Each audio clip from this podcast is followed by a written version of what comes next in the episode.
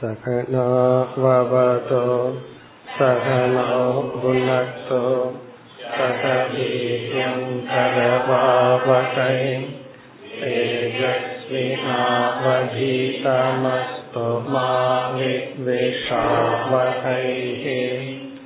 ஓம் சாந்தி சாந்தி சாந்தி.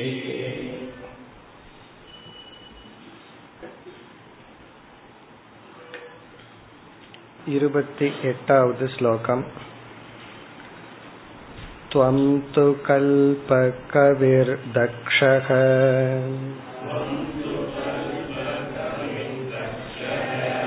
सुभगो मृतभाषणः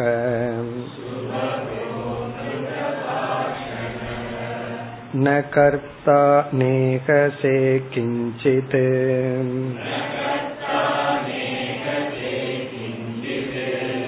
जडोन्मत् பிசாசவத்.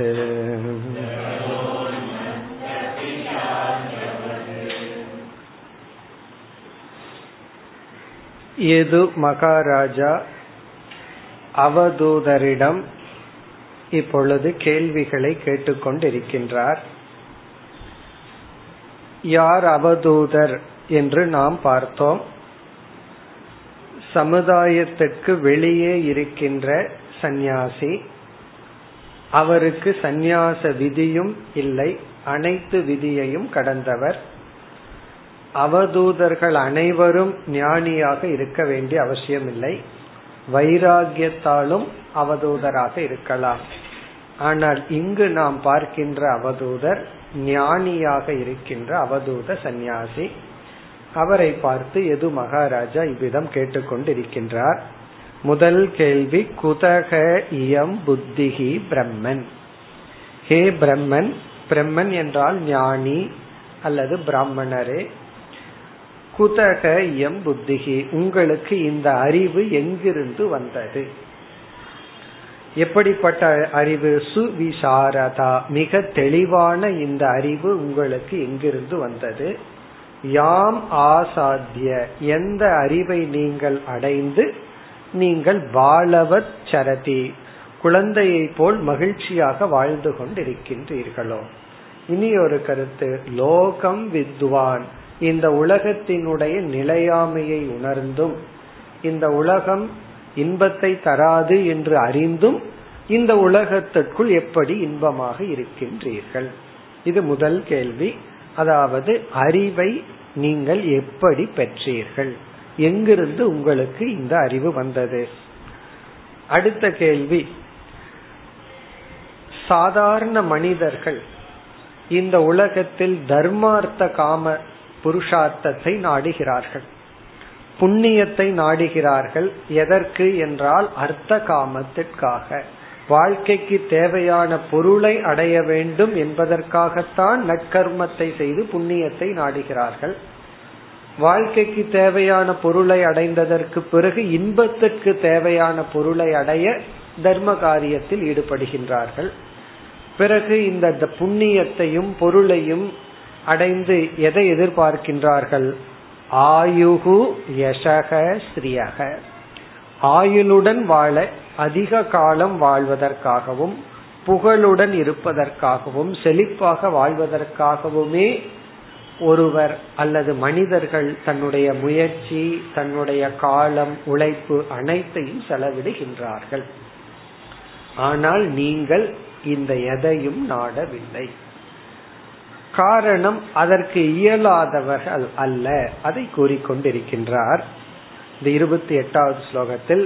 த்வம்து கல்பக கவிர் தக்ஷக சுபகக அமிர்த பாஷணக. ஏற்கனவே இளைஞர்னு சொன்னார். கல்பக, உங்களுக்கு அறிவு இருக்கின்றது, கவிகி சாஸ்திர ஞானம் உண்டு, தக்ஷக உடல் சாமர்த்தியம் எல்லாம் உண்டு, அழகாகவும் இருக்கின்றீர்கள், அமிர்த பாஷணக நன்கு பேசவும் உங்களுக்கு தெரியும். இதெல்லாம் இருந்து உங்களால இந்த உலக போகத்தை அனுபவிக்க முடியும். எப்படி நச்சிகேதன் எனக்கு நீங்கள் கொடுக்கின்ற பொருள் வேண்டாம் என்று சொல்வதுடன் இவைகள் ஏன் வேண்டாம்ங்கிற கருத்தையும் சேர்த்து கூறினான். இல்லைன்னா யமதர்மராஜா என்ன நினைப்பார், இவனுக்கு இந்த போகத்தை அனுபவிக்க தெரியவில்லை என்று நினைப்பார்.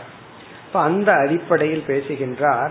இந்த போகத்தை அனுபவிக்க இயலாமையினால் நீங்கள் அதை நாடாமல் இல்லை, உங்களுக்கெல்லாம் அது முடியும். இருந்தாலும் இரண்டாவது வரியில் ந கர்த்தா ந ஈகசே, ந ஈகசேனா நீங்கள் எதையும் விரும்புவதில்லை, ந கர்த்தா என்றால் நீங்கள் எதையும் செய்வதில்லை, இவைகளை அடைவதற்கு எந்த கர்மத்திலும் ஈடுபடுவதில்லை. அதாவது உலக இன்பத்தை அடைவதற்கு எந்த கர்மத்திலும் நீங்கள் ஈடுபடுவதில்லை. ந ஈகசே கிஞ்சித்து, எதையும் நீங்கள் ஆசைப்படவும் இல்லை. சோ இப்படி இருப்பவர்களை பொதுவா உலகம் என்ன சொல்கின்றது, அல்லது நீங்கள் எதை போல் இருக்கின்றீர்கள்? மூன்று உதாகரணம் கொடுக்கின்றார். ஜட உன்மத்த பிசாசவது, வதுனா போல, ஜடவது ஒரு ஜடத்தை போல, ஜடமான பொருள் தான். அதாவது ஜடம் அப்படின்னா அறிவற்ற ஜடமான பொருள் தான், இதெல்லாம் செய்யாது. அடுத்தது உன்மத்தகன பைத்தியக்காரன், பைத்தியக்காரன் தான் பணத்தை கொடுத்தா அவனோட வேல்யூ தெரியாம விட்டு விடுவான். அடுத்தது பிசாசவது ஒரு பிசாசை போல, யாரையாவது திட்டணும்னா நம்ம இந்த மூணு வார்த்தையை தான் பயன்படுத்துவோம், பிசாசு, பிறகு பைத்தியக்காரன் அல்லது ஜடம். இதை போல நீங்கள் எந்த உலக பொருள்களையும் போகத்தையும் நாடவில்லை. இது இரண்டாவது கேள்வி. இப்ப அவதூத சந்நியாசியிடம் ராஜா கேட்கிற முதல் கேள்வி எங்கிருந்து உங்களுக்கு ஞானம் வந்தது, இரண்டாவது கேள்வி நீங்கள் ஏன் அநித்தியமான உலக இன்பத்தை நாடவில்லை. இனி மூன்றாவது கேள்வி, அடுத்தது 29வது ஸ்லோகம். ஜனேஷு தஹ்யமானேஷு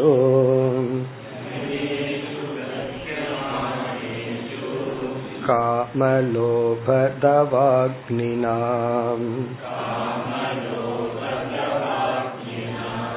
ந தப்யசேக்னினா முக்தக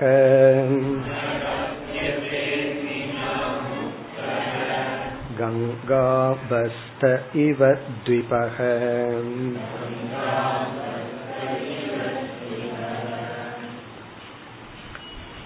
இந்த ஸ்லோகத்தில் ராஜா கேட்கின்ற கேள்வி அசோக காரணம். சோகம் அப்படின்னா துயரம், அசோகம் என்றால் துயரப்படாமல் இருத்தல். நீங்கள் துயரப்படாமல் இருக்கின்றீர்கள், அதற்கு என்ன காரணம்? நீங்க துயரப்படாமல் இருப்பதற்கு என்ன காரணம்? இன்பத்தை நாடாமல் இருப்பதற்கு என்ன காரணம்னு கேட்டார். இந்த உலகம் அனர்த்தம் என்று தெரிந்தும் இந்த உலகத்தில் சந்தோஷமாக நீங்கள் வாழ்ந்து கொண்டிருக்கின்றீர்கள், அதற்கு என்ன காரணம்? எங்கிருந்து அறிவை பெற்றீர்கள்னு கேட்டார். இங்க நீங்க துயரப்படாமல் இருப்பதற்கு என்ன காரணம்? பொதுவா இதை கேட்க கூடாது. ஒருத்தர்கிட்ட போய் எப்படி இருக்கீங்கன்னு கேட்டா சந்தோஷமா இருக்கிறேன்னு சொன்னா, துயரம் இல்லாம இருக்கிறேன்னா ஏன் துக்கப்படாம இருக்கீங்கன்னு கேட்டா அவர் என்ன சொல்லுவார்? அவரு கோபம் தான் வரும். ஏன் துக்கப்பட்ட காரணம் கேட்கலாம், நீ ஏன் கஷ்டப்பட்டு இருக்கீங்க, என்ன காரணத்தினால துக்கப்படுறீங்க? ஒருத்தர் சந்தோஷமா இருந்தா ஏன் சந்தோஷமா இருக்கீங்க, ஏன் துக்கப்படல அப்படின்னு கேட்டா என்ன பதில் சொல்றது? அதுதான் இங்க கேட்கிறார். காரணம், இந்த உலகத்தில் இருக்கிற மக்கள் எல்லாம் சாதாரணமா இந்த துக்கத்துலதான் இருக்கின்றார்கள். இந்த உலகமே இந்த துக்கத்தில் இருக்கும் பொழுது நீங்கள் துயரப்படாமல் இருப்பதற்கு காரணம் என்ன? அதுக்கு இங்க ஒரு உதாரணம் சொல்ற. காட்டு தீ, காட்டு தீனா தெரியும், காடு பூரா தீ பற்றி எரிஞ்சிட்டு இருக்கு. அதுல ஒரு யானை குளத்துல இருக்கு, தண்ணீருக்குள்ள இருக்கு. அந்த யானை என்ன பண்ணும்? அந்த தீய வேடிக்கை பார்த்துட்டு இருக்கு, சந்தோஷமா இருக்கும். காரணம் என்ன? அது அந்த காட்டு தீயில சிக்கி இல்லை, அது தண்ணீருக்குள்ள சுகமா இருந்துட்டு இருக்கு. அது போல நீங்கள் சம்சாரம்ங்கிற தீயுக்குள்ள இருந்து கொண்டு ஆனால் அந்த யானையை போல் இருக்கின்றீர்கள், அதை கேட்கின்றார். இந்த உதாகரண கடைசியில வருது, ஸ்லோகத்தினுடைய கடைசி பகுதி. கங்கா அம்பஸ்த இவ துவிபக. ஸ்லோகத்தினுடைய கடைசி சொல் துவிபக. துவிபகன யானை. கங்கா அப்படின்னா கங்கை, அம்பக அப்படின்னா தண்ணி. கங்கையினுடைய நீர், ஸ்தகன அதுக்குள்ள இருக்கிறது போல. அதாவது காடு தீப்பற்றி எரிந்து கொண்டு இருக்கும் பொழுது கங்கையினுடைய நீருக்குள்ள எப்படி யானை இருந்தால் அந்த காட்டு தீயினால் வாடாமல் தாக்கப்படாமல் இருக்குமோ, அப்படி ந தப்யசே அக்னினா முக்தக. அக்னினா ந தப்யசே, அக்னியினால் நெருப்பினால் நீங்கள் எரிக்கப்படவில்லை. பிறகு முக்தக விடுவிட்டு இருக்கின்றீர்கள். இனி என்ன நெருப்பு, அதைத்தான் கூறுகின்றார். ஜனேஷு தஹ்யமானேஷு. ஜனேஷுன சாதாரண மனிதர்கள், தஹ்யமானேஷுன எரிந்து கொண்டிருக்கின்றார்கள். இந்த உலகத்தில் இருக்கிற சாதாரண எல்லா மக்களும் எரிந்து கொண்டிருக்கின்றார்கள். எதில் எரிந்து கொண்டிருக்கின்றார்கள்? காம லோப தவ அக்னினா. தவ அக்னி என்றால் காட்டுத்தீ. காமம் லோபம் போன்ற காட்டுத்தீயினால் ஜனேஷு தஹ்யமானேஷு சாதாரண மனிதர்கள் எரிந்து கொண்டு இருக்கும் பொழுது, அப்ப மனிதன் எதுல எரிஞ்சிட்டு இருக்கான்னா காமத்தினாலும் லோபத்தினாலும். இங்க மற்றதையெல்லாம் நம்ம சேர்த்திக்கணும். காம லோப மோக மத, இது போன்ற எல்லா நெகட்டிவ். நெகட்டிவ்னு சொன்னா நம்மை துன்புறுத்துகின்ற எண்ணங்கள். காமம் முதலிய நம்மை துன்புறுத்துகின்ற எண்ணங்களினால் எரிந்து கொண்டு, அதாவது மனதுல விதவிதமான எண்ணங்கள் தோன்றுகிறது. அதுல சில எண்ணங்கள் நமக்கு சந்தோஷத்தை கொடுக்குது. ஒருத்தர் மீது நமக்கு அன்பு வந்துச்சுன்னா அன்புங்கிற ஒரு உணர்வு மயமான எண்ணம், கருணை அப்படிங்கிற எண்ணம், மன்னித்தல் அப்படிங்கிற எண்ணம், இதெல்லாம் என்ன பண்ணுதுன்னா நமக்கு சந்தோஷத்தை கொடுக்குது. அதே சமயத்துல குரோதம், ஒருத்தர் மீது வெறுப்பு வருது, பொறாமை வருகின்றது, இதெல்லாம் என்ன பண்ணுதுன்னா அந்த எண்ணமே நம்மை வாட்டுகின்றது, நம்மை துயரப்படுத்துகின்றது. இப்ப இந்த உலகமே காமம் லோபம் மோகம் போன்ற எண்ணங்களினால் எரிந்து கொண்டு இருக்கின்றது. இங்க எதுக்கு எது ஒப்பிடுகின்றார்? அந்த தீ நம்மை வாட்டுகின்ற காம குரோத விருத்திகள், காமம் குரோதம் போன்ற எண்ணங்கள், ஆசை வெறுப்பு கோபம் போன்ற எண்ணங்கள். பிறகு வனம் அப்படிங்கிறது என்ன, எதற்கு ஒப்பிடப்படுகிறதுனா நம்முடைய உடலுக்கு ஒப்பிடப்படுகிறது. நம்மளுடைய உடல் உடலும் மனதும் வனம். இந்த உடலும் மனம் என்கின்ற இந்த வனத்தில், அதாவது காமக்ரோதாதிகள் என்ற காட்டு தீயானது பற்றி கொண்டது. அதுக்குள் இருக்கிற ஜீவனாகிய நான் ஞானம் என்கின்ற கங்கையில் அமர்ந்திருக்கும் பொழுது மகிழ்ச்சியாக இருக்க முடிகின்றது. அதை சொல்ல போகின்றார். அப்படி ஞானம்ங்கிற கங்கையில இல்லை என்றால் அந்த காட்டு தீயில நம்மளும் பொசுங்கி விடுவோம். அதைத்தான் கூறுகின்றார். ஜனேஷு தஹ்யமானேஷு, இந்த உலகமே எரிந்து கொண்டிருக்கின்றது. எதில்? காம லோப தவ அக்னினா. காமம் லோபம் பொறாமை போன்ற, லோபம்னா யாரிடமும் கொடுக்க விரும்பாத மனம், காமம்னா ஆசைப்படுதல். ஆசைன்னு வரும் பொழுதே மனதில் ஒரு நிறைவின்மை. பிறகு லோபம்னா ஆசைப்பட்டதை அடைஞ்சிட்டோம்னா லோபம் வரும், அடையல அப்படின்னா குரோதம் வரும். ஆசைப்பட்டது நம்ம கைக்கு வந்துட்டா உடனே யாருக்கும் கொடுக்க மாட்டேன் அப்படிங்கிற எண்ணம் வந்துடும். அல்லது ஆசைப்பட்டது கிடைக்கலன்னா குரோதம் வரும். பக்கத்தில் இருக்கிறவருக்கு கிடைச்சது அப்படின்னா பொறாமை வரும். இதெல்லாம் என்னன்னா இதெல்லாம் ஆசையினுடைய விதவிதமான வெளிப்பாடுகள். இதுல நாம் எரிந்து கொண்டு இருக்கின்றோம். யாரும் வெளியிருந்து நம்ம வாட்டல, நம்முடைய எண்ணங்கள் தான் நம்மை வாட்டி கொண்டு இருக்கின்றது.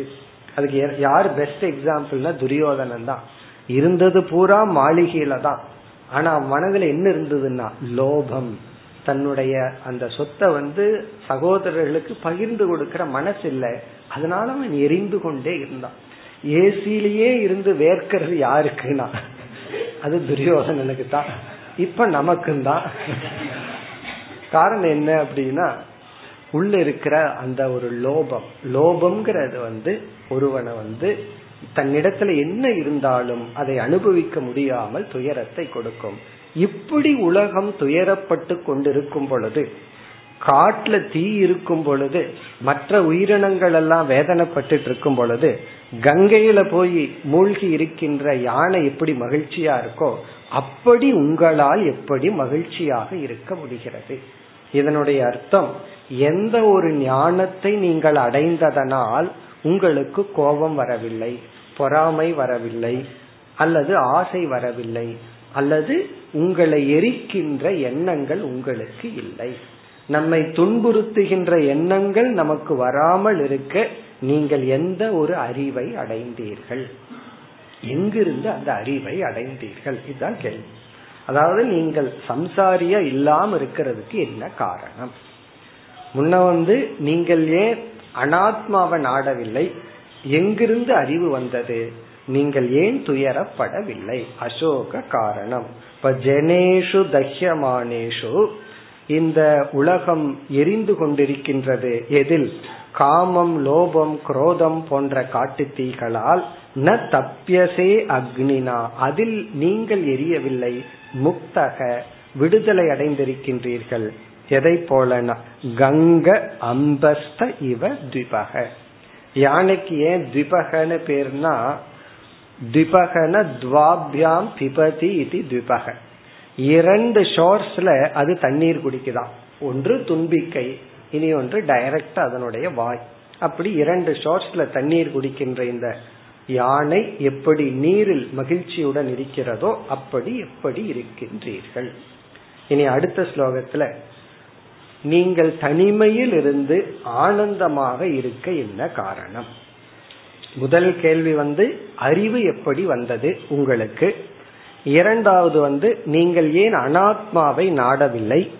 மூன்றாவது கேள்வி ஏன் துயரப்படவில்லை? பொறாமை, காமம், குரோதம் போன்ற எண்ணங்களால் ஏன் துயரப்படவில்லை? இனி நான்காவது கேள்வி, நீங்கள் சந்தோஷமாகவும் இருக்கின்றீர்கள். சில பேர் சொல்லுவாங்க சந்தோஷம் இல்ல, துயரம் இல்ல, வெறும்னு இருக்கேன். அப்படி இல்லாமல் பாசிட்டிவா மகிழ்ச்சியாகவும் இருக்கின்றீர்கள். உங்களுடைய மகிழ்ச்சிக்கான காரணம் என்ன? அதை அடுத்த ஸ்லோகத்தில் கேட்கின்றார். 30வது ஸ்லோகம்.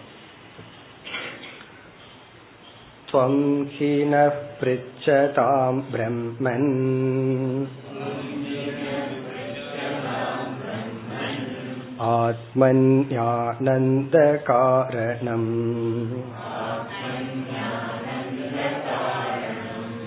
ப்ரூஹி ஸ்பர்ஷ விஹீனஸ்ய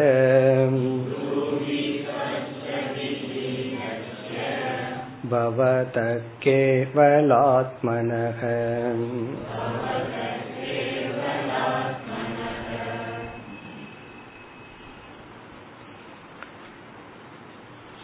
இங்கு நீங்கள் உங்களிடத்தில் சந்தோஷமாக இருக்க என்ன காரணம்? இதத்தான் பகவத்கீதையிலும் பகவான் ஸ்தித பிரக்ஞ லட்சணமா சொன்னார். நிறை ஞானியினுடைய லட்சணம் என்னன்னா, தன்னிடத்தில் தான் மகிழ்ந்திருப்பான். ஆத்மன்யே வாத்மனா துஷ்டகன்னு பகவான் சொன்னார். அதுதான் இங்கு கேட்கப்படுகிறது. ஆனந்த காரணம், நீங்கள் உங்களிடத்திலேயே சந்தோஷமாக இருக்கின்றீர்கள், அதற்கு என்ன காரணம் என்று கேட்டு, இதை கேட்கின்ற எங்களுக்கு நீங்கள் உபதேசம் செய்யுங்கள் என்று பணிவாக கேட்கின்றார். தன்னுடைய பணிவையும் வெளிப்படுத்துகிறார்.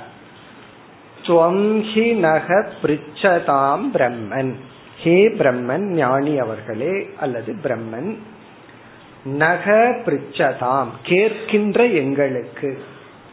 இங்கேயும் கூட ராஜா நான்கிற வார்த்தைய பயன்படுத்தல, எங்களுக்குன்னு சொல்றார். அதாவது உங்களிடம் கேட்கின்ற பிரிச்சதாம் எங்களுக்கு, தொம்னா நீங்கள் கேட்கின்ற எங்களுக்கு கண்டிப்பாக உபதேசம் செய்ய வேண்டும் என்று விண்ணப்பம் வைக்கின்றார். என்ன? ஆனந்த காரணம். முதல் வரியில கடைசி சொல் பிரம்மன். ஆத்மனி ஆனந்த காரணம். ஆத்மனினா உங்களிடத்தில் நீங்கள் ஆனந்தமாக இருக்க என்ன காரணம்? உங்களிடத்திலேயே நீங்க சந்தோஷமா இருக்கிறதுக்கு என்ன காரணம்? அப்படின்னா இதுல இருந்து என்ன தெரியுது, நம்ம யாரிடத்துலயும் சண்டை போடல, நம்ம இடத்துலதான் சண்டை போட்டுட்டு இருக்கோம், நம்ம இடத்துலதான் சந்தோஷமா இல்லை, நமக்கு நாமளா பகைவனா இருக்கிறோம். இவர் தன்னிடத்தில் மகிழ்ச்சியாக இருக்க காரணம் என்ன? ஆத்மனி அப்படின்னா உங்களிடத்திலேயே ஆனந்த காரணம். புரூஹி துவம் புரூஹி, நீங்கள் எங்களுக்கு உபதேசம் செய்யுங்கள். பிறகு இவரை வர்ணிக்கின்றார், அவதூதரை வர்ணிக்கின்றார். ஸ்பர்ஷ விஹீனஸ்ய பவதக கேவலாத்மனக. கேவலாத்மனகனா எந்த பொருளும் இல்லாமல் நீங்கள் மட்டும் தனிமையில் இருக்கின்றீர்கள். இன்பத்துக்காக உறவினர்களோ மக்களோ வீடோ அல்லது பொருளோ எதையும் சேர்த்து கொள்ளவில்லை. இப்ப கேவலாத்மகனா தனிமையில் இருக்கின்ற. ஸ்பர்ஷ விஹீனஸ்ய என்றால் இங்கு ஸ்பர்ஷம்னா இன்பத்தை கொடுக்கின்ற பொருள்கள், விஹீனஸ்யனா அதை எதையும் நீங்கள் வைத்துக் கொண்டு இல்லை. இன்பத்தை கொடுக்கின்ற எந்த பொருளையும் நீங்கள் வைத்துக் கொள்ளாமல் நீங்கள் தனிமையில் உங்களிடத்திலேயே சந்தோஷமாக இருக்க என்ன காரணம்? இப்ப நம்மிடத்திலேயே நம்ம சந்தோஷமா இருக்கிறதுக்கு என்ன காரணம்? இப்ப ஏதோ ஒன்று உங்ககிட்ட இருக்கிறதுனாலதான் எந்த பொருளும் இல்லாமல் நீங்கள் மகிழ்ச்சியாக இருக்க முடிகின்றது. பொதுவா பார்த்தோம் அப்படின்னா இந்த உலகத்துல நம்ம நாடுற பொருள்கள் எல்லாம் எதற்குனா, யோசிச்சு பார்த்தா அந்த பொருளை அதற்காக நம்ம நாடவில்லை, அதனால நான் சந்தோஷமா இருப்பேன், அது என்ன ஏதோ ஒரு பிளஸ் பண்ணுது, அந்த பொருள் இருந்தா எனக்கு ஒரு மகிழ்ச்சியை அது கொடுக்கின்றது. எந்த நேரத்தில் அது மகிழ்ச்சிய கொடுக்கலையோ அந்த நேரத்துல அந்த பொருளை நம்ம டிஸ்போஸ் பண்ணிடுவோம். அது மகிழ்ச்சியை கொடுக்கறதுக்கு இனி ஒரு ஆள் வருவார், அவர் எடுத்துட்டு போவார். நமக்கு அது மகிழ்ச்சியை கொடுக்கலையா அதை நம்ம விட்டுருவோம். சாதாரண மக்கள் இதத்தான் அனுபவித்து கொண்டு வருகின்றார்கள். இது நமக்கு தெரிஞ்ச லாஜிக், அந்த டாக் லாஜிக் தெரியுமல்ல, பல முறை நம்ம பார்த்திருக்கோம். நாய் எலும்பு துண்டை கடிக்குது, அதுல இருந்து அதுக்கு ரத்தம் கிடைக்குது, சுவைக்குது. உடனே நாய்க்கு ஒரு அன்வய வெதிரேக நியாயம் அது போடுது. அதுக்கு ஒரு லாஜிக் இருக்கு, நான் எலும்பு துண்டை கடிக்கும் பொழுது எனக்கு ரத்தத்தினுடைய சுவை தெரிகிறது, எலும்பு துண்டை விட்ட அப்படின்னா எனக்கு ரத்தம்ங்கிற சுவையை நான் அனுபவிக்க முடியல, ஆகவே அந்த இன்பத்திற்கு எலும்பு துண்டு தான் காரணம் அப்படின்னு அது முடிவு பண்ணது. பிறகு உண்மை என்னன்னா நமக்கு தெரியும், அதனுடைய நாக்கிலிருந்து வர்ற அந்த ரத்தத்தை தான் அது சுவைக்கின்றது. அதுக்கப்புறம் தெரியும், கொஞ்ச நேரத்துக்கு அப்புறம் அந்த ரத்தத்தை சுவைச்சதுக்கு பிறகு அந்த வழி வரும்போது தெரியுது. அப்படி சாதாரண மக்களுடைய லாஜிக் என்ன, இந்த ஆப்ஜெக்ட் வரும் தான் நான் சந்தோஷமா இருக்கேன், வர்றதுக்கு முன்னாடி நான் சந்தோஷமா இல்லை, அல்லது அந்த பொருள் என்னிடத்துல வந்த உடனே நான் சந்தோஷமா இருக்கேன், ஆகவே என்னுடைய சந்தோஷத்துக்கு காரணம் இந்த பொருள் தான், இந்த பணம் தான், இந்த மனிதர்கள் தான், இப்படி எல்லாம் முடிவு பண்றோம். உடனே நம்ம என்ன பண்றோம், ஆகவே நான் சந்தோஷமா இருக்கணும்னா எனக்கு அந்நியமா பொருள்கள் தேவை. கொஞ்சம் யோசிச்சு பார்த்தா அந்த பொருள் அந்த நேரத்துக்கு சந்தோஷமா கொடுக்குதுங்கிறதுல சந்தேகம் இல்ல. பிறகு அதே பொருள் நம்ம கிட்ட இருந்துட்டு தான் இருக்கு, கொஞ்ச நாளைக்கு பிறகு அது சந்தோஷத்தை கொடுக்கறது இல்ல, அல்லது துக்கத்தை வேற கொடுத்துட்டு இருக்கு. கஷ்டப்பட்டு ஒரு உறவை சம்பாரிச்சு வச்சோம், ஒரு ஃப்ரெண்டை சம்பாரிச்சு வச்சோம், ஏதோ ரிலேஷன்ஷிப் கொஞ்ச நாள் நல்லா இருக்கு, பிறகு அதுவே துக்கத்தை கொடுக்குது. அந்த நேரத்துல அவர் வேற பொருள் வந்துடும், மறந்துடுவார் இதை. ஆனா அனுபவத்துல பார்க்கும் பொழுது பொருள் தான் என்னுடைய சந்தோஷத்துக்கு காரணம் அப்படின்னு தெரியுது. ஆனால் நீங்கள் அப்படி இல்லை, விதிவிலக்கா இருக்கிறீர்கள், எந்த பொருளும் இல்லாமல் மகிழ்ச்சியாக இருக்கிறீர்கள். நம்ம சென்ற வகுப்புல பார்த்தோம், வாழ்க்கை வாழ்வதற்கு நம்ம டிபெண்ட் பண்ணி தான் இருந்தாகணும், பொருள் தேவை. ஆனா மன நிறைவுக்கு எந்த பொருளும் தேவையில்லை. இதுதான் சூக்ஷ்மமான வேற்றுமை. நம்ம அன்றாட வாழ்க்கையில உயிர் வாழணும்னா தண்ணீர் தேவை, தூய்மையான காற்று தேவை, உணவு தேவை, அதுக்கு சமுதாயம் தேவை. அப்போ டிபெண்டன்ஸ் அப்படின்னா நம்ம வாழ்றதுக்கு பொருள் தேவை, ஆனா மனநிறைவுடன் வாழ்வதற்கு எந்த பொருளும் தேவையில்லை, அதுதான் கருத்து. இப்ப நீங்கள் எந்த இன்பத்துக்குரிய பொருளும் உங்களிடம் இல்லாமல் தனிமையிலும் இருந்து கொண்டு உங்களிடத்தில் நீங்கள் மகிழ்ச்சியாக இருப்பதற்கு என்ன காரணம்? இதுதான் கேள்விகள். இப்ப கேள்வி வந்து நான்கா பிரிச்சறோம். எங்கிருந்து அறிவு வந்தது, பிறகு நீங்கள் ஏன் அனாத்ம பொருள்களை நாடவில்லை, நீங்கள் துயரப்படாமல் இருப்பதற்கு என்ன காரணம், நீங்கள் உங்களிடத்திலேயே மகிழ்ச்சியாக இருப்பதற்கு என்ன காரணம், இதுதான் கேள்வி. ஆனா இனி வந்து இவர் வந்து இந்த கேள்விக்கெல்லாம் நேரடியான பதில் எல்லாம் சொல்ல போவதில்லை. இந்த அனைத்து கேள்விகளுக்கும் பதில் வர போகின்றது. இந்த அவதூதர் என்ன செய்ய போகின்றார், 24 தத்துவங்கள், இந்த உலகத்தில் இருக்கிற 24 ஃபேக்டர், அதை சொல்லி இவைகளிடத்திலிருந்து நான் என்ன பாடம் கற்றுக்கொண்டேன் அப்படின்னு சொல்ல போகின்றார். நமக்கு வந்து 24 வேல்யூஸ் கிடைக்க போகுது. நம்ம வந்து என்னென்ன பண்புகள் அல்லது அதுல ஆத்ம ஞானமும் வரப்போகின்றது, அதெல்லாம் நம்ம பார்க்க போகின்றோம். இனி வந்து இடையில இப்ப பகவான் வர்றார். இவ்வளவு நேரம் மறந்திருந்தோம் யாரைய, கிருஷ்ண பகவானை உத்தவரையும். இப்ப பகவான் வந்து இவ்விதம் எது மகாராஜா கேள்வி கேட்டார், அதற்கு அவதூதர் இனி பதில் சொல்ல போகின்றார்னு இடையில பகவான் அவதூதரை அறிமுகப்படுத்தி விட்டு சென்றுவிட போகின்றார். இனிமேல் அவதூதர் பேச போகின்றார். அதற்கு முன் எது மகாராஜா இப்படி ஒரு கேள்வியை கேட்க, அவதூதர் எது மகாராஜாவுக்கு பதிலளிக்க ஆரம்பித்தார் என்ற ஒரு இன்ட்ரோடக்ஷன். அது அடுத்த ஸ்லோகம், 31வது ஸ்லோகம். எது நைவம் மகாபாகக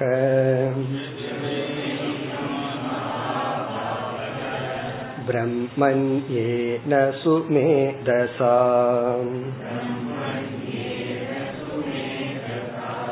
பிருஷ்டசபாஜிதः ப்ராக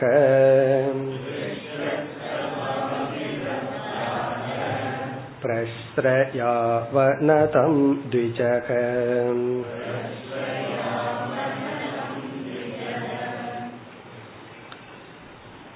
இந்த ஸ்லோகம் கிருஷ்ண பகவான் உத்தவரிடம் பேசுகின்றார். யதுனா ஏவம் மகாபாகோ, மகாபாகோ என்று உத்தவரை அழைக்கின்றார். ஹே உத்தவா, ஹே உத்தவரே, உத்தவனே. யதுனா, யது ராஜாவினால், ஏவம் இவ்விதம், இவ்விதம் சென்ற ஸ்லோகங்களில் இவ்விதம் யது மகாராஜாவால் கேட்கப்பட்ட இந்த அவதூதர் எது மகாராஜாவுக்கு கீழ்கண்ட உபதேசத்தை செய்ய ஆரம்பித்தார். அதான் இந்த ஸ்லோகம். இந்த எது மகாராஜாவுக்கு 2 அடைமொழி கொடுக்கப்படுகின்றது. பிரம்மண்யேன சுமேதசா. பிரம்மண்யேன என்றால் வேதத்தையும் குருவையும் மதிக்கின்ற என்று பொருள். இங்கு பிரம்ம என்ற சொல்லுக்கு வேதம் என்றும் குரு என்றும் பொருள். குருவையும் வேதத்தையும் மதிக்கின்ற, சம்பிரதாயத்தை மதிக்கின்ற. சுமேதசா என்றால் புரிந்து கொள்கின்ற சக்தியை உடைய. குரு உபதேசம் செய்தாலும் கூட அதை புரிஞ்சுக்கிற சக்தி சிஷ்யன் கையில தான் இருக்கு. என்னதான் குரு டீச் பண்ணாலும், எவ்வளவு எளிமையா புரிய வைக்கிற விதத்துல புரிய வச்சாலும், அதை புரிஞ்சுக்கிறது யாரு கையில் இருக்கு அப்படின்னா சிஷ்யனுடைய கையில் இருக்கு. அம்மா குழந்தைக்கு உணவை ஊட்டினாலும் ஜீர்ணிக்கிறது அந்த குழந்தை தானே செய்தாகணும். அது போல சுமேதசான புரிந்து கொள்ளக்கூடிய சக்தியை உடைய, அதே சமயத்தில் புரிய வைக்கும் குருவிடமும் சாஸ்திரத்திடமும் மதிப்பும் நம்பிக்கையும் உடைய எதுனா, எது மகாராஜாவால் பிருஷ்டக கேட்கப்பட்ட. கடைசி சொல் த்விஜக. த்விஜகங்கிறதுக்கு அர்த்தம் பார்த்தோம். ஞானத்தினால் புது பிறப்பை அடைந்த இந்த ஞானியான அவதூதர். இனி சபாஜிதக, அது அவதூதருக்கு அடைமொழி. சபாஜிதக த்விஜக. சபாஜிதக என்றால் எது மகாராஜாவால் வணங்கப்பட்ட. இதுவும் எது மகாராஜாவினுடைய ஒரு லட்சணம் மாதிரி தான் வருது. சபாஜிதக த்விஜகனா, சபாஜிதகனா வணங்கப்பட்ட. இப்ப எது மகாராஜா வந்து பணிவுடன் அவரை வணங்கி அவரை பூஜை செய்து கேட்கப்பட்ட பிராகன கீழ்கண்ட உபதேசத்தை செய்தார். எது மகாராஜாவால் வணங்கப்பட்ட அந்த அவதூதர் கீழ்கண்ட உபதேசத்தை செய்தார். யாருக்கு? இந்த எது மகாராஜாவுக்கு. அந்த எது மகாராஜாவுக்கு இனி ஒரு அடைமொழி, பிரஸ்ரய அவனதம். அவனதம் என்றால் வணங்கிய, பிரஸ்ரயகன பக்தியால், பிரஸ்ரயேன அவனதம் ராஜானம்.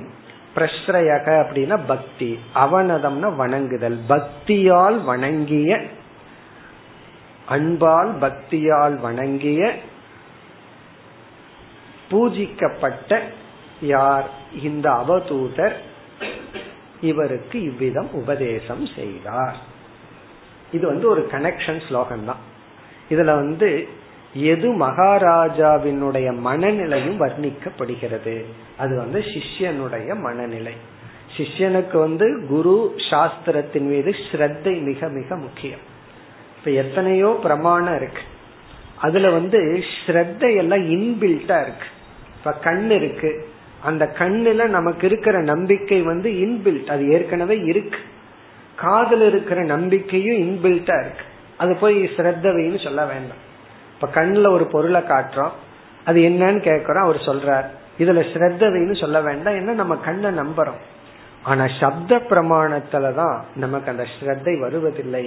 காரணம் என்னன்னா, சின்ன வயசுல நமக்கு அப்படி சொல்லி பழக்கி விட்டார்.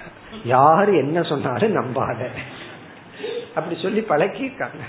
சின்ன குழந்தையா இருக்கும்போது நம்ம எல்லாத்தையும் நம்பிடுறோம். பெருசாக நமக்கு அறிவு வர்றதுனுடைய அர்த்தம் என்னன்னா, யாரையும் நம்ப கூடாது, உன்னை ஏமாத்துறதுக்கு தான் உங்ககிட்ட சொல்லுவார்கள். அதே போல சாஸ்திரத்தையும் நம்பாத, யாரோ வேலை இல்லாத முனிவர்கள் எழுதி பொழுதுபோக்கு எழுதி வச்சதை போய் நீ நம்பிட்டு இருக்காத, நம்பி ஏமாந்துடாத. பல சமயம் நம்ம என்ன சொல்லுவோம், நம்பி ஏமாந்தம்னு சொல்றோம். ஆகவே நமக்கு அந்த வாக்கியத்துல ஸ்ரத்தை அவ்வளவு சுலபமா வருவதில்லை.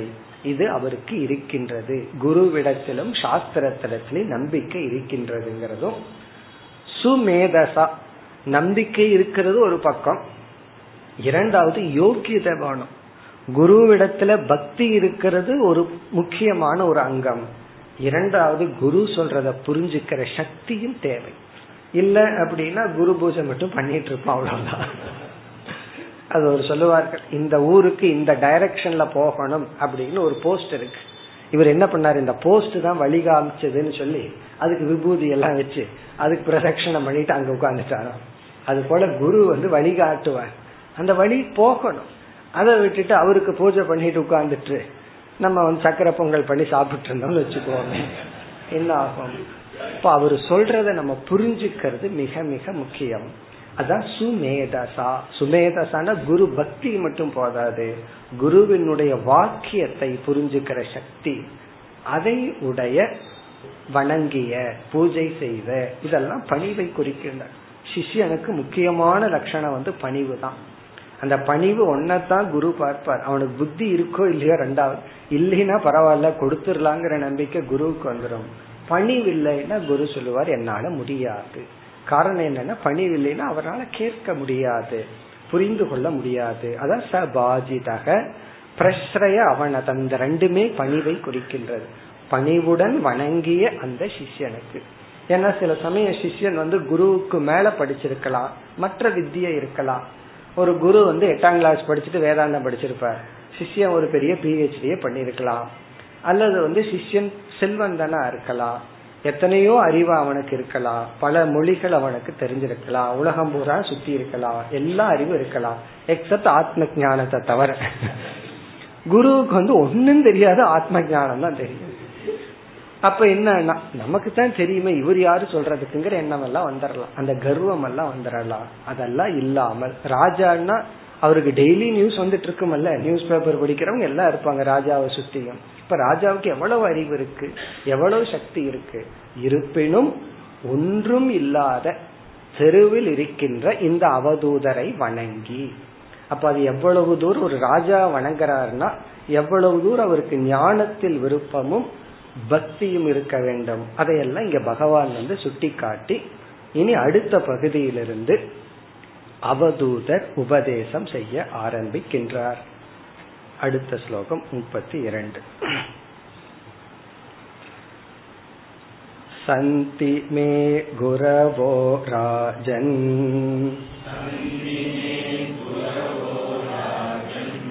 பகவோ புத்யுபாஶ்ரிதாஹ.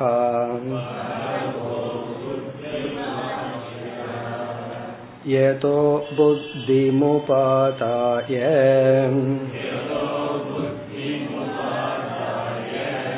முக்தோடா மீகதான் ஶ்ருணு.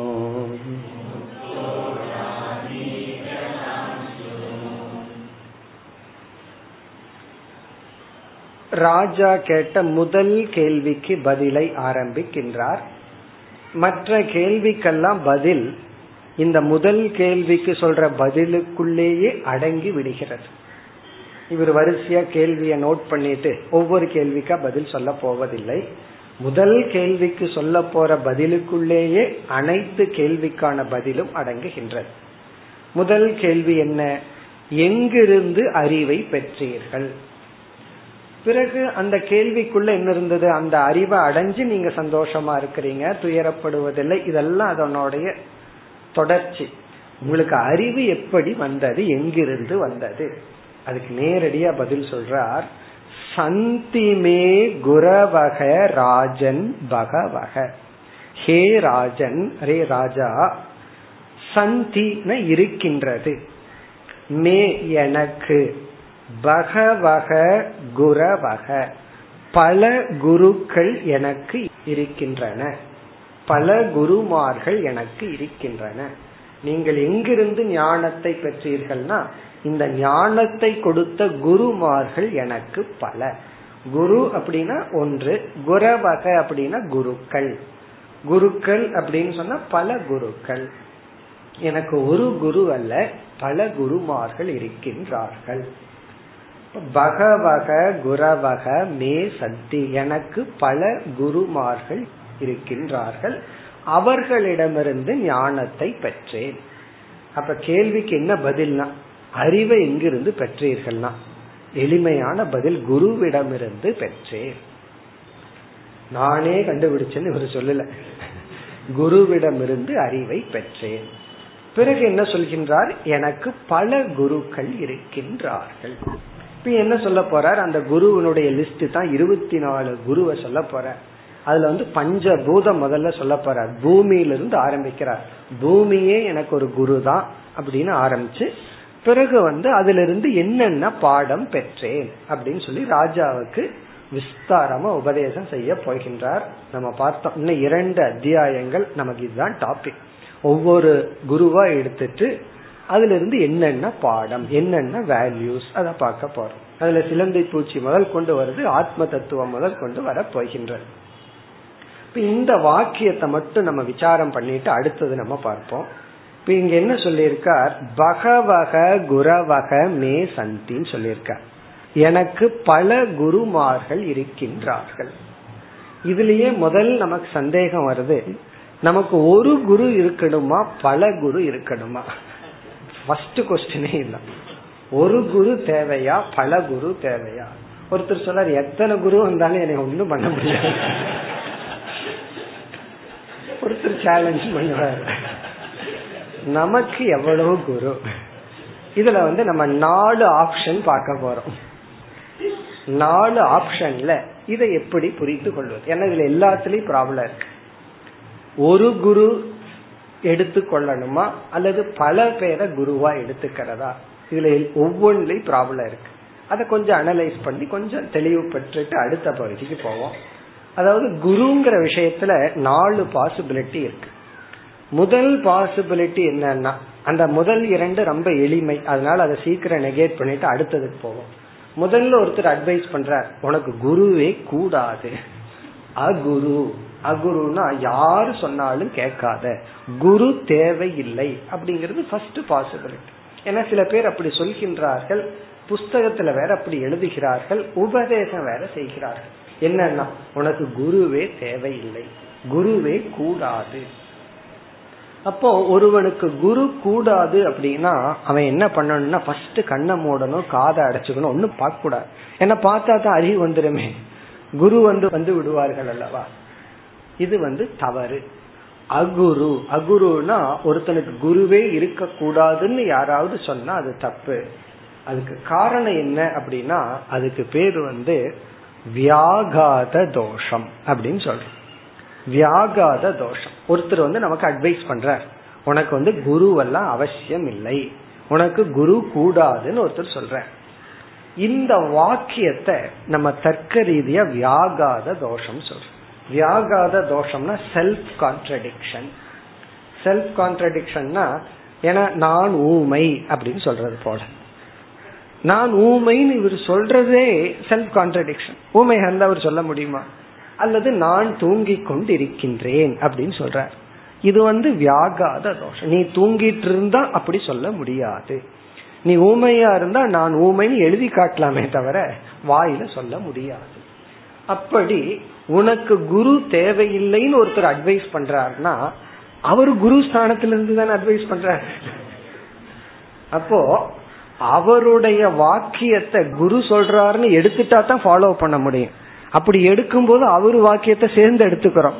அப்போ அதையும் நம்ம ஃபாலோ பண்ண முடியாது. அப்ப என்ன பண்ண முடியும்னா ஒன்னும் பண்ண முடியாது. அப்போ உனக்கு குரு தேவையில்லை அப்படின்னு ஒருத்தர் சொல்றதே தவறு. உனக்கு குரு தேவை இல்லைங்கிறது அவருடைய உண்மையான கொள்கையா இருந்தா அதையும் அவர் சொல்லக்கூடாது.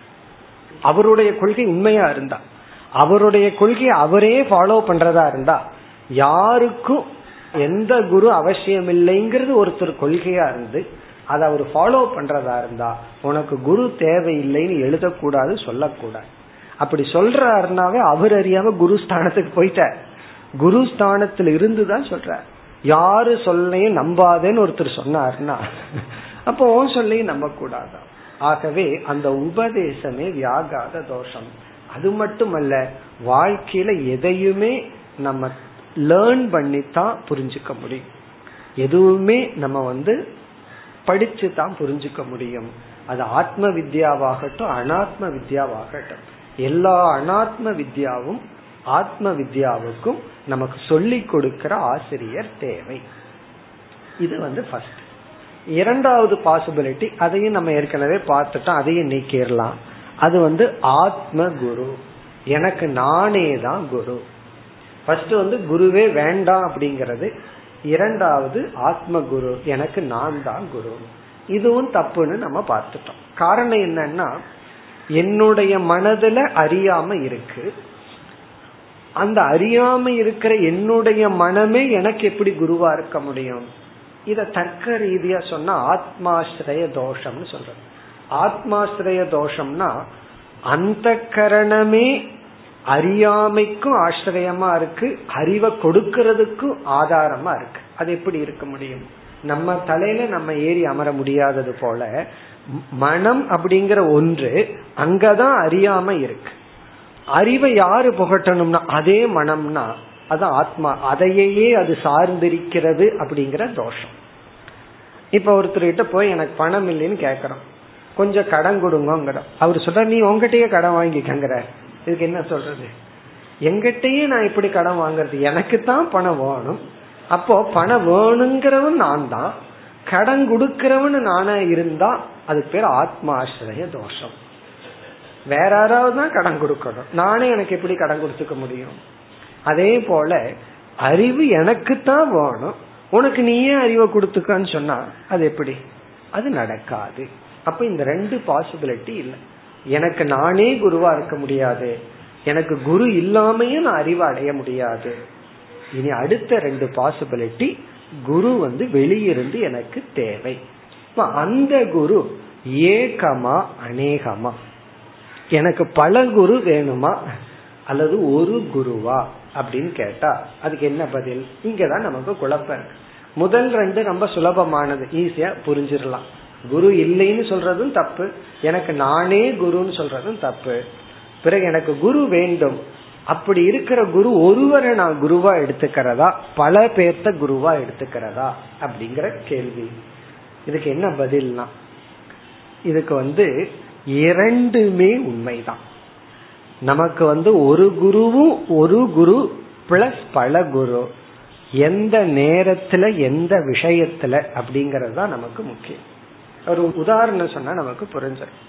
இந்த வேதாந்த கோர்ஸ் நடத்துற இடத்துல சாமிஜி எல்லாம் நடத்தினாங்க, தயானந்த சாமிஜி நடத்துற பீரியட்ல ஆசிரமத்துல ஒரு ரொம்ப ஸ்டூடெண்ட்ஸ் வந்து சேர்ந்தார்கள். சாமிஜி வந்து ஃபர்ஸ்ட் டே அந்த ஸ்டூடெண்ட்ஸுக்கு வந்து கைடன்ஸ் கொடுக்கிறார், இனிமேல் நீங்க சில வருஷம் இருந்து படிக்க போறீங்க. அப்போ அங்க என்ன நடந்தது அப்படின்னா, வேதாந்தத்துக்கு சாமிஜி தான் டீச்சர், சாண்டிங்க்கு சாமிஜி வேற ஒருத்தர் அப்பாயிண்ட் பண்ணுவார், அதுவும் சாமிஜியை சொல்லி கொடுத்துட்டு இருக்க மாட்டாங்க.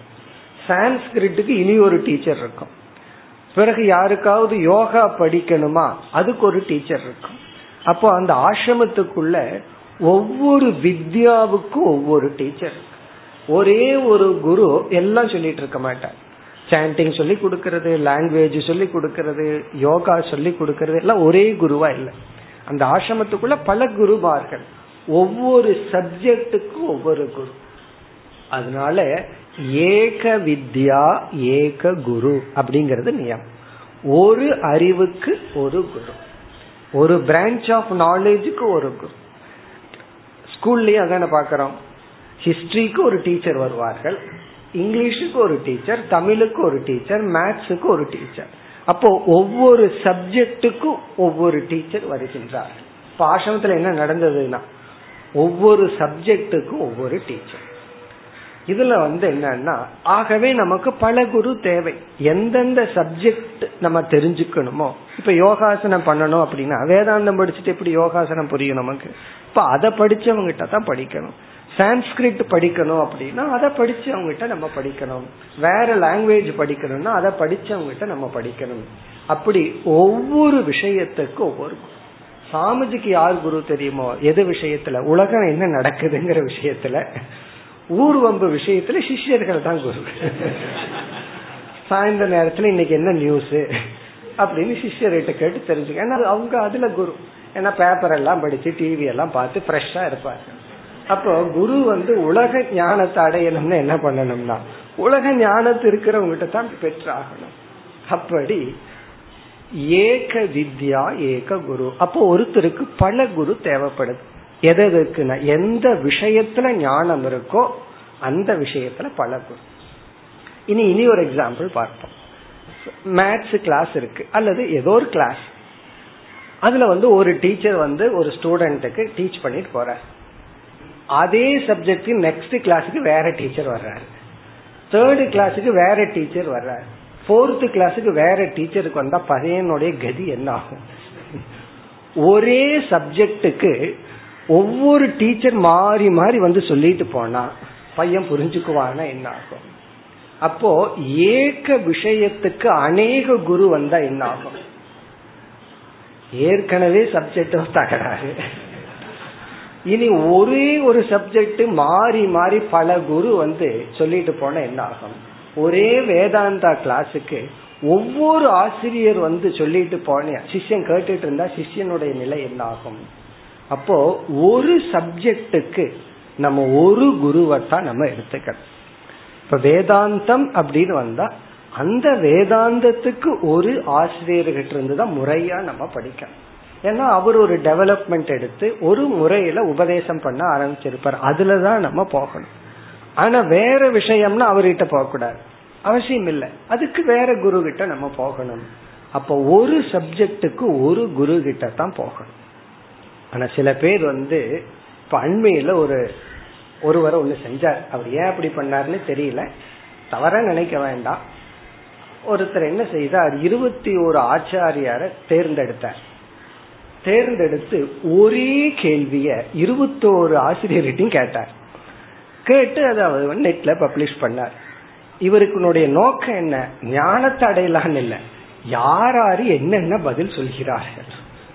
கொஸ்டின் ஒண்ணுதான், ஒரே ஒரு மோட்சம்னா என்ன அப்படிங்கிற கேள்விய 21 பேர்கிட்ட ஒரே, அது வேதாந்தத்தில் இருக்கிற பிலாசபியில் இருக்கிற ஆச்சாரியார்கிட்ட கேட்டு அது ஒரு சப்ஜெக்ட் மேட்டர் ஒரு தீசிஸ வெளியே விட்டார்.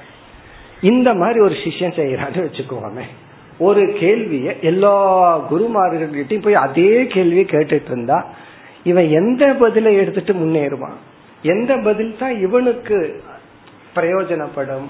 அப்போ ஒரு குரு அப்படிங்கிறது ஆரம்பத்தில் இருக்கிற சிஷ்யன் ஒரு ஆசிரியரிடம் முறையாக அவன் பயில வேண்டும்.